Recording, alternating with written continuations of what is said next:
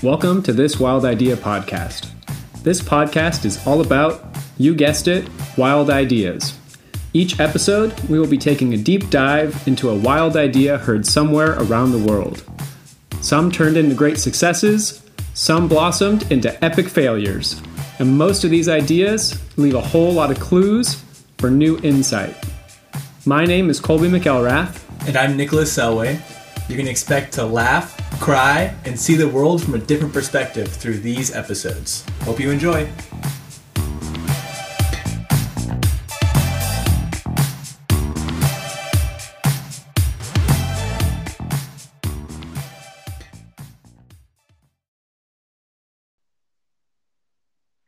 All right. Thank you, everybody, for coming to another episode of this Wild Idea podcast.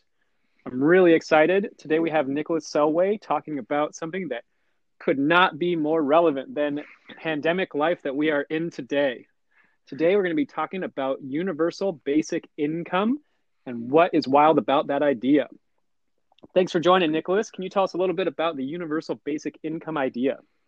Yeah, thanks, Colby. Um, so, universal basic income is a economic policy that is basically the premise is that everybody, no matter who you are, where you come from, what you make, if you are a citizen of a certain country or state, you are going to get money from the government just because you're a citizen. Wow. Yeah, uh, it's That's it's pretty it's, appealing idea. I would not be upset if somebody decided to send me a check for a thousand dollars just because I lived in the state of California. Like that, that would make life and rent and everything just much easier. I, I, don't think you're alone in that feeling.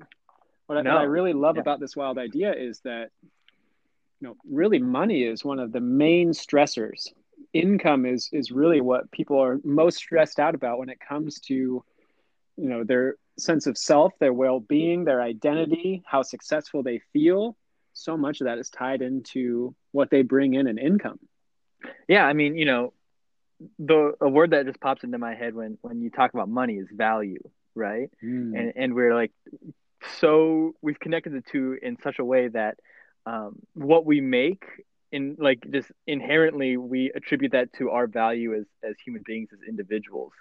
Um and you know like when when you say like that it's one of the biggest stressors like i agree. Like i, I can remember like personally growing up um in california with a single mom you know who did amazing uh really really rocked it.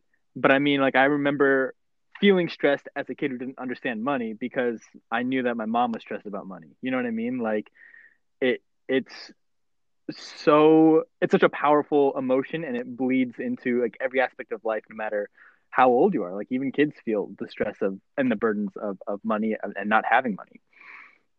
That's such a good point. I love that you brought in your childhood. That immediately took me back to flashbacks of shopping for t-shirts at thrift stores mm-hmm. and and the impact that that had on my self-confidence as a kid and now i yeah. think of being an adult and driving my 2002 toyota camry to a Trader Joe's parking lot in Laguna Beach, California, and feeling like the poor kid again.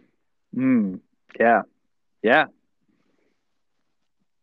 It's, it's all. Are, are, there are there any countries that have a universal basic income in place? I mean, there, sort of. there, there, there, there are um, some more like socialist uh, countries, like in um, like the Netherlands and stuff like that that have uh, very progressive economic policies um, that that allow for you know people to have like a I guess it would be like a safety net um, and it's it's pretty well adva- it's like advanced and, and, well thought out but I, I don't think anybody has really stepped into like full on universal basic income not to my knowledge gotcha I, so have you heard of anything I don't I don't know. I agree. I, I think that there are quite a few countries that have subsidized income of their citizens. I know that there are many com- countries that have looked into universal basic income, particularly in uh, Northern Europe around Switzerland and mm. Sweden. I know that, and Denmark, I know that they have talked quite a bit about this idea. You know, I think Alaska has. Now that I'm I'm, I'm thinking about it, Alaska has something along the lines of, of UBI. I don't think it's a full on UBI, but there's a, like a stipend for. That's correct. Living in the yep. state of Alaska. Yeah, I forgot about yep. that. that. That's been there for quite a while, for decades. Yeah. And uh, although it's it's not as pure of an idea as universal basic income covering your costs and needs, I, I do know that it's kind of a trade off of letting oil drilling being taking place in the state is paying for subsidizing kind of the challenges of living in a place like Alaska. right. So the idea of a universal basic income has, has been around for quite a while, but it's really gained steam in the last couple of years. Can you walk us through a little bit of the history of this idea of a universal basic income? Yeah. So there's um there's a Nobel Prize winning economist named Milton Friedman um, he served as an economic advisor for Ronald Reagan, uh, and he wrote a, a, book called Capitalism and Freedom. And uh, in this book, I mean, the book itself is filled with wild economic ideas on, on how to build a more productive, uh, more efficient society from an economic standpoint. Uh, universal basic income was kind of put forth in, in, in that book for the first time. Uh, as well, and, and universal basic income um, is often associated with negative income tax, but there there are some differences, and, and we'll get into that. And and Friedman argued, I mean, like his whole goal, because he was a he was uh, a libertarian. His whole his whole goal was to reduce the size of the government, right? Like the more that mm. we can create like market solutions and uh, reduce the size of the government, we can improve like our efficiencies and, and eliminate waste, which is what he was all about. And you know, when you look at current welfare programs like food stamps or rent vouchers or anything like that, I mean, like you're, it's providing a service to people that can't afford um, to live in certain areas. You know, it's not necessarily anything against the individual. It's just, you know, times can be tough. And so poverty is like a pretty serious issue. And when you live in a country or a state or, or whatever, you want your citizens to not be impoverished, you know? Um, Imagine and, that. and his solution to sort of address poverty was the idea of a negative income tax, where if you make underneath a certain threshold of money, regardless of your circumstances, regardless of anything, you just automatically receive a benefit. And the idea of this was that if you give everybody like equal access to this benefit, you can close all the loopholes, all the bureaucratic support, all the invest. I mean, like I, I don't know if um, uh, you or any of our listeners have ever tried to like claim a social benefit like welfare or Medicare or Obamacare, even like ev- all of these governments. Um, like solutions, right? There's just like so much bureaucracy. There's so much filing taxes is a pain in the ass, right? Yep. There's so much paperwork. There's an army of people on the other side of the computer screen that's just looking for any mistake that you've made so that they can either approve or deny your benefits, you know? And that mm-hmm. the weight of that bureaucracy is really expensive. And so uh, Milton Friedman said, you know, it's going to be cheaper if we just give it to everybody and then get rid of that huge animal of government, the huge wasteful animal, um, and, and not worry about it. You know, like not worry about bad actors. Don't don't worry about it. It's more efficient. It's more effective. It's cheaper. It's more cost effective uh, to just give everybody access to it. Create a floor, an economic floor, if you will. Um, I, I haven't been able to find it in my research, but in, in speaking to some economists, uh, I know that there was an experiment um, in the Nixon years where they applied some of these ideas that Friedman had uh, and didn't release any of the, there was no analysis, there was no real release of, of what the outcomes were uh, due to political implications. Um, and then it sort of, you know, been lost in the rhetoric uh, of the political arena. You know, you, you've got conservatives on the right side of the aisle that are saying that we shouldn't be creating a welfare state. We we don't want to basically enable people to like become quote unquote moochers, you know, like we want them to be productive in society. And then you got people on the left making a moral argument, uh, saying, you know, we don't want people to live in poverty. We don't want people to have to like basically drop everything in their life just to pay a medical expense, you know? Um, and this partisan divide has really taken away from potential solutions that, that exist out there until until Andrew Yang, sorry, until Andrew, Andrew Yang entered the, the political arena back in the 2019 Democratic primary for president. He ran on a platform that was completely based on universal basic income. He wanted to give every single United States citizen $1,000 every month just for being a United States citizen. Mm. Uh, and that really woke a lot of people up to to this idea that isn't a new idea, but everybody's like, "What? That's an option?" yeah, it sounds like there was a there's a big gap between Friedman's work in the '60s and Andrew Yang coming out almost 60 years later and having similar ideologies and potential opportunities to solve one of the biggest crises we have. And I mean, you know, it's, it's interesting because in 2019, Andrew Yang was promoting this platform, and there was like a lot of criticism, like, "Oh, you, it's impossible to give everybody a thousand dollars. You know, like that'd be way too expensive." Um, and uh, Andrew Yang was promoting the economic upsides. You know, this is going to stimulate the economy. This is going to uh, give people the safety and the security to make freedom of choice when it comes to like how they want you to pay their bills, how they're going to buy food, how they're going to provide for their family. Is going to give a lot of people an edge in creating their own businesses. You know, like he was, this was what he was running on, and then you fast forward six months later, and we're in the middle of the world's worst pandemic ever. And um, that pandemic has really upset the U.S. economy. You know, we're, we're down millions of jobs. Uh, people are struggling to to make ends meet, and the welfare systems that we currently have in place are not enough. We're not able to like fill the gaps. We're really feeling the pressure of of this of this pandemic, of this this economic downturn. That's so interesting. That really reminds me of an article I was reading about Pope Francis. And recently, Pope Francis has come out and says has said that capitalism has failed in the pandemic, and that the marketplace that we have created is is not able to solve and resolve the issues that we have in front of us.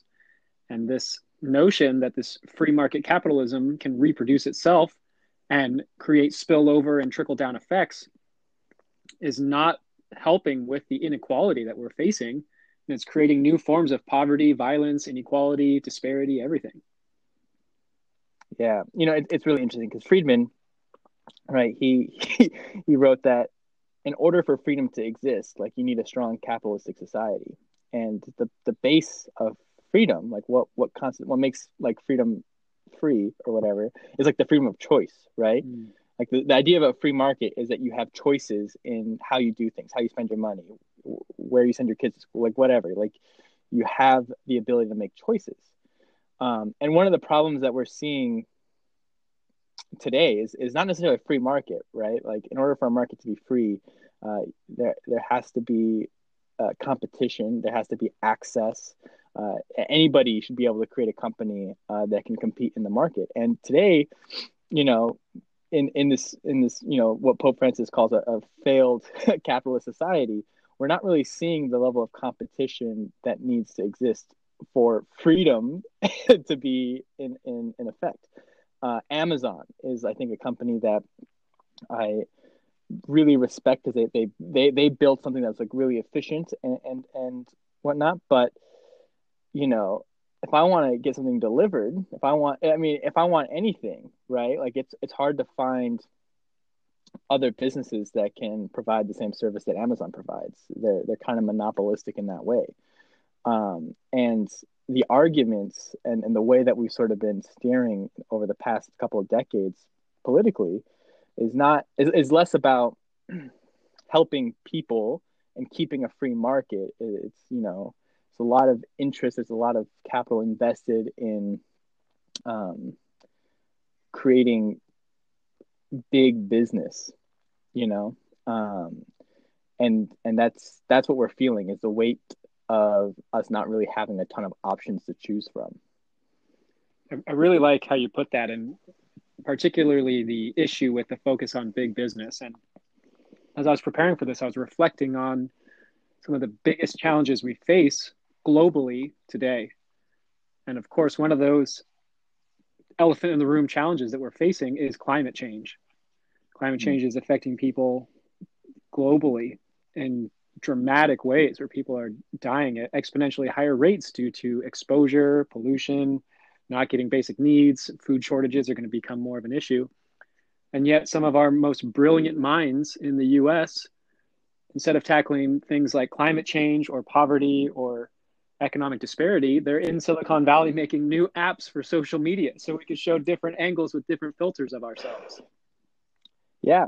And I mean, and that goes down to choice, you know, like right now with what the government is, how the government is sort of interacting with the market, you know, there's more opportunity to make money in things that don't necessarily provide solutions. Mm. Um, and it, it, it, it is this is something that we're going to have to face very soon you know we're, we're going to have to come come to terms with the idea that you know it's it's time to roll up our sleeves and like really identify our goals and come together as like a group of people a collective of people you know? The the idea that this person is different and therefore if they win i'm losing like that mentality is just not it's not what's going to move us forward. And it's it's something that's really hurting us. And and we see it in in political arguments uh, regarding how we want to help the impoverished you know? I i one of my i mean this is i'm going to say this is one of my favorite arguments to see only because it's so ridiculous. You know um like and it's embedded in the american dna you know like I, we can create ourselves from nothing. The, the american dream anybody can come to this country and create something for themselves. And we have like this very like bootstrap mentality. And you know uh, this week um, with the whole gamestop stock fiasco uh, it, it's so funny to see the arguments for poor people or like the arguments like you know oh, poor people like you want to not be poor like don't buy coffee in the morning skip your avocado toast like just like bad yeah. financial advice you know what i mean uh, especially like with with younger generations and then to sort of have it upturned um, in, in, what's happened to GameStop, it's been hilarious. My point, though, is that there's a disconnect, right? Like between actually moving forward and like the way we should move forward. Like there's this there's this blockage of how we want it to be versus actually just getting it done. Um, and there's no there's no reason for that to exist hmm. that's a really powerful example i think looking forward one of our biggest challenges is automation we are creating streamlined systems in which our workforce our labor force that's already facing down a labor crisis is potentially going to be compounded significantly by robots and AI doing a lot of the jobs that are currently being held by humans. How can a universal basic income positively impact our future when we're staring automation down the barrel?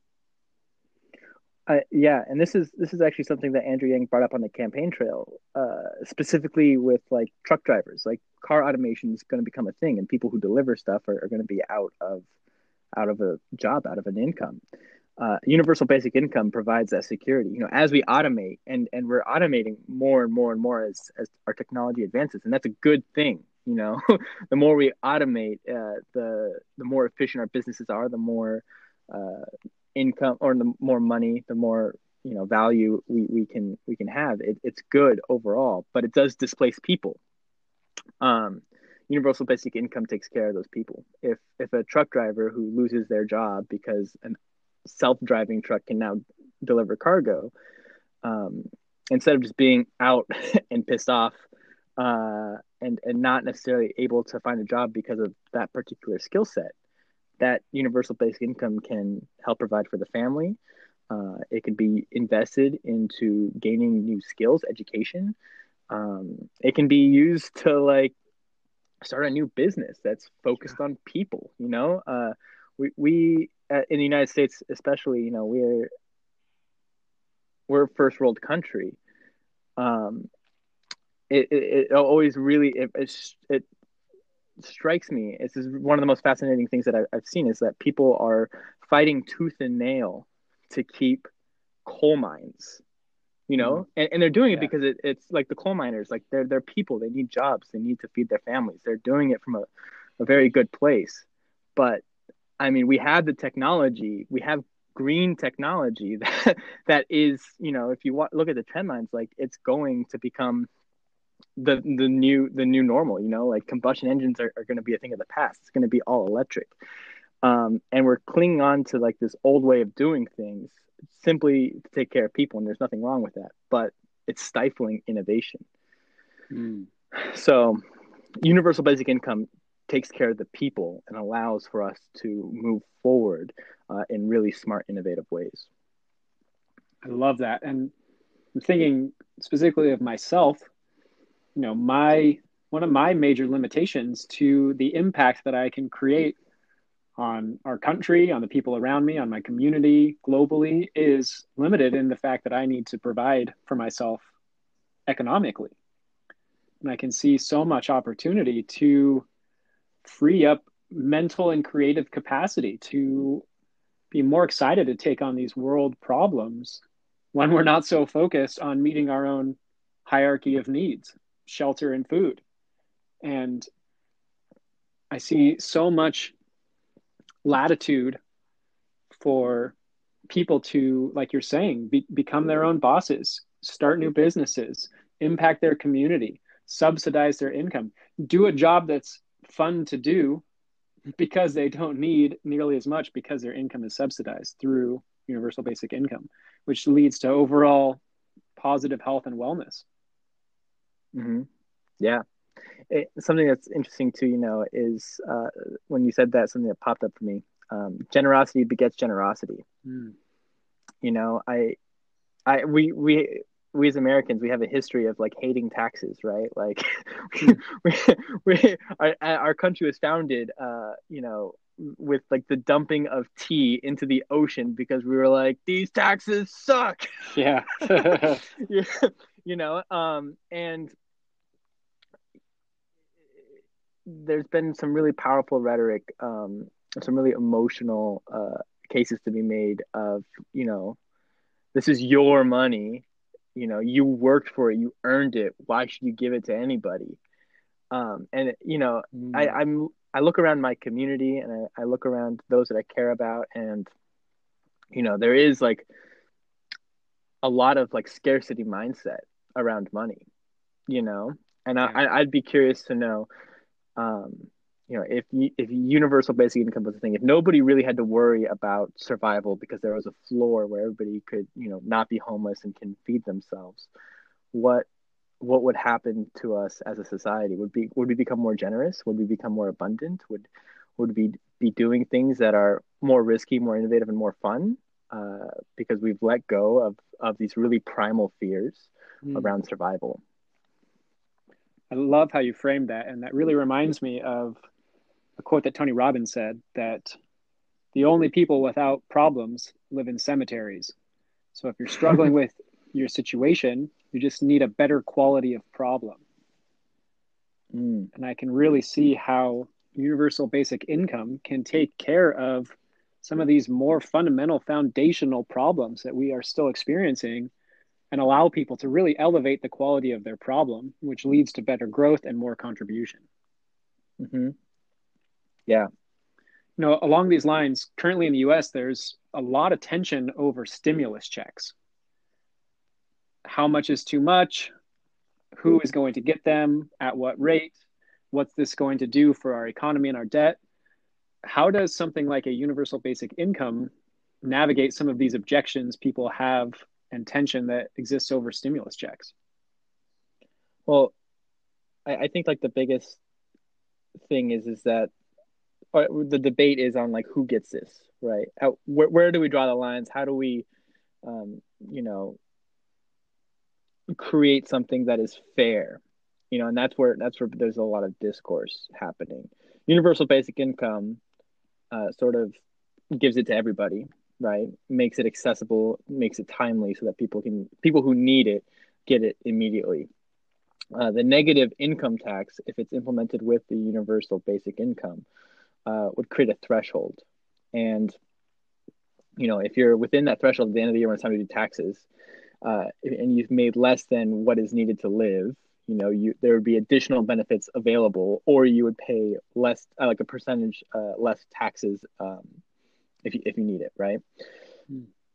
It would remove a lot of the tension that we're feeling but that that's sort of where the discussion is currently stuck is creating these parameters um, and you know there are there are a lot of parties that are interested in not simplifying the tax code you know like this this we're taking something that's very complex us taxes uh, you know, we, we hire tax professionals to do our taxes because it's, you know, it we don't want to deal with it because it's such a headache for like what's deductible, what's not deductible, and this whole thing is is about simplifying it and just removing the bureaucracy that comes behind it. And you know, companies, uh, specifically large companies, you know, they write off a lot of really big expenses and they don't pay a lot of taxes because of the current tax programs.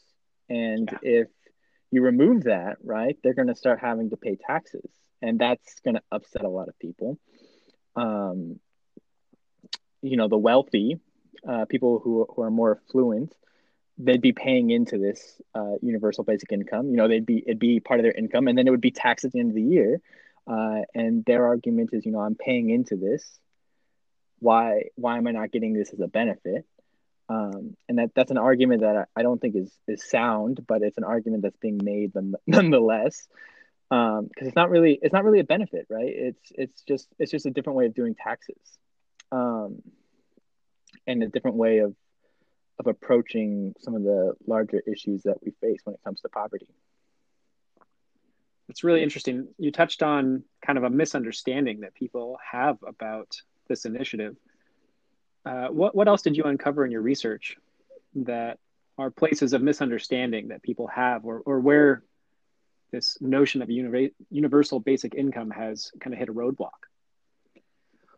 Well, I, I think the biggest one is that it's expensive, right? Like there's over 300 million U.S. citizens that would be able to claim universal basic income, um, and you're looking. So I mean, they're looking at billions of dollars a month wow. uh, going into the the hands of citizens.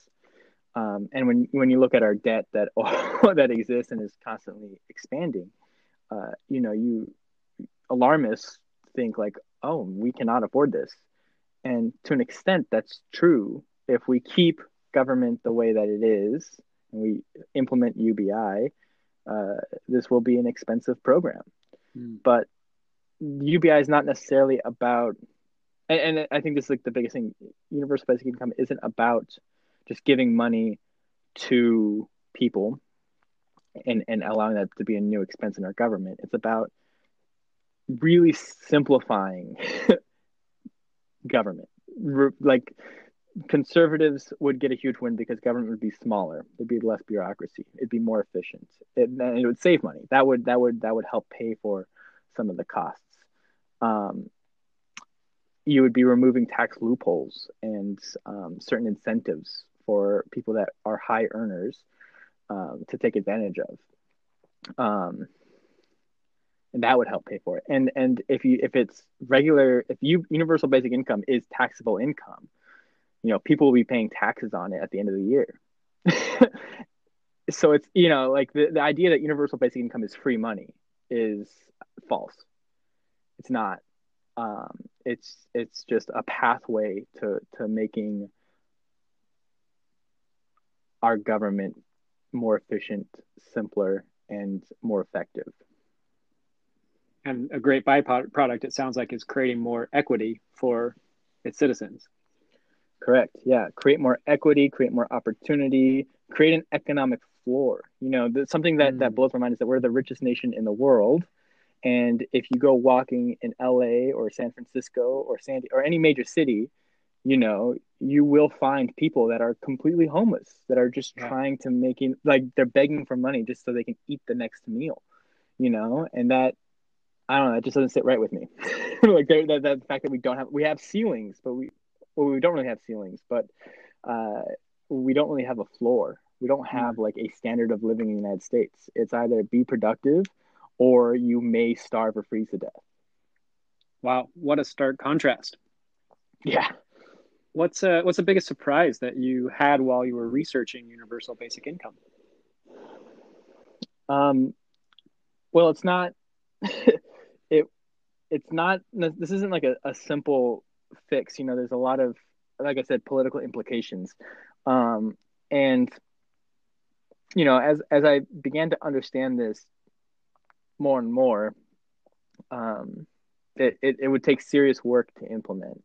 You know, it would take serious collaboration amongst um, political party leaders and political party affiliates. But I think the thing that is most striking to me is that there are solutions. Mm. And these solutions are based on expanding freedom.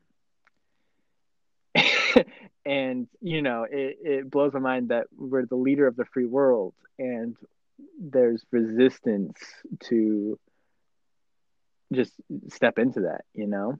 Um, and, and, and I'm sure there are a lot of pressures uh, on all fronts on the market, on the government, on individuals, right?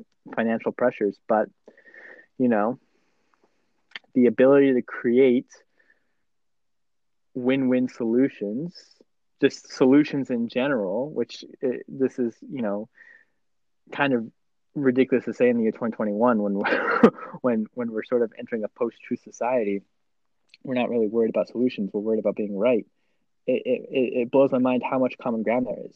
This is like a libertarian policy that was put for that was you know supported and implemented under Republican leadership in the 60s has been brought back to light as, on the Democrat side.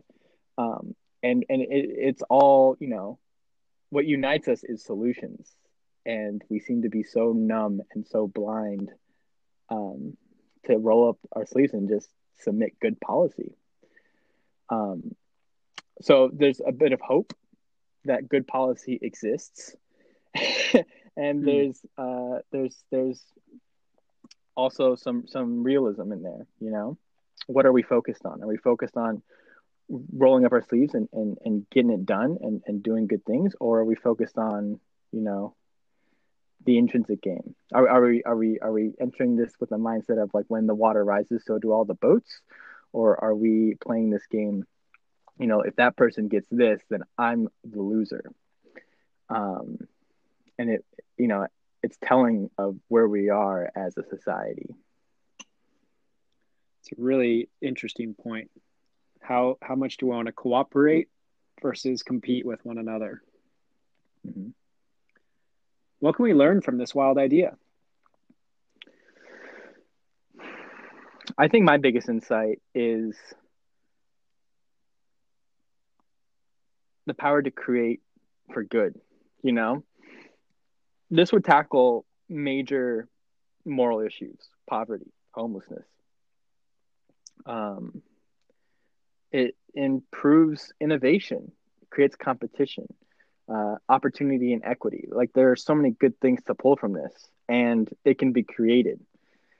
Um, and when it's something as big and as powerful as this i mean these are some pretty big issues that we've been dealing with for for for a very long time in the modern era.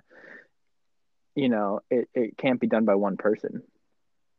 It requires group effort. It requires a, a team effort. We accomplish more together than we do alone. And I think we've been on, on the public policy side. I think we've been playing alone, so to speak, for a long time. So powerful. What an opportunity to learn from how people are progressing narratives and ideas that are focused on positive, encouraging support and not strictly on capitalistic competition. I've learned so mm-hmm. much from this conversation about the universal basic income. And one of my key takeaways is that it's an incredibly complex proposition. And just like all great things, some hard work is required. And it sounds like there's a lot of opportunity to really pursue and, and lean into what it would look like to apply this on a city, state, or nationwide level. Yeah, definitely. Uh, Andrew Yang, if you're listening to this podcast, we would love to have you on. Yeah, we'll we'll help you uh, get that NYC mayor seat. We'll do what we can. Yeah, yeah. this is, this is a, a, big platform that he he really had an opportunity to progress the narrative in a, a powerful way, and uh, I'm really excited to see how this shifts the perspective of politics, even in terms of yeah how we are meeting the needs of our citizens versus looking after interests of those in the government.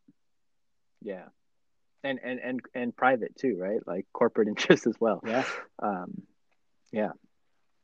This has been awesome. so fascinating. Thank you so much, Nicholas, for bringing this really, really interesting topic and wild idea to us. Yeah, it's my pleasure. Thank you, Colby. Have a wonderful time. And to the rest of our listeners, thank you so much for tuning in. We would love to hear about some wild ideas you have. Check out our website, thiswildidea.org, and we will see you all soon.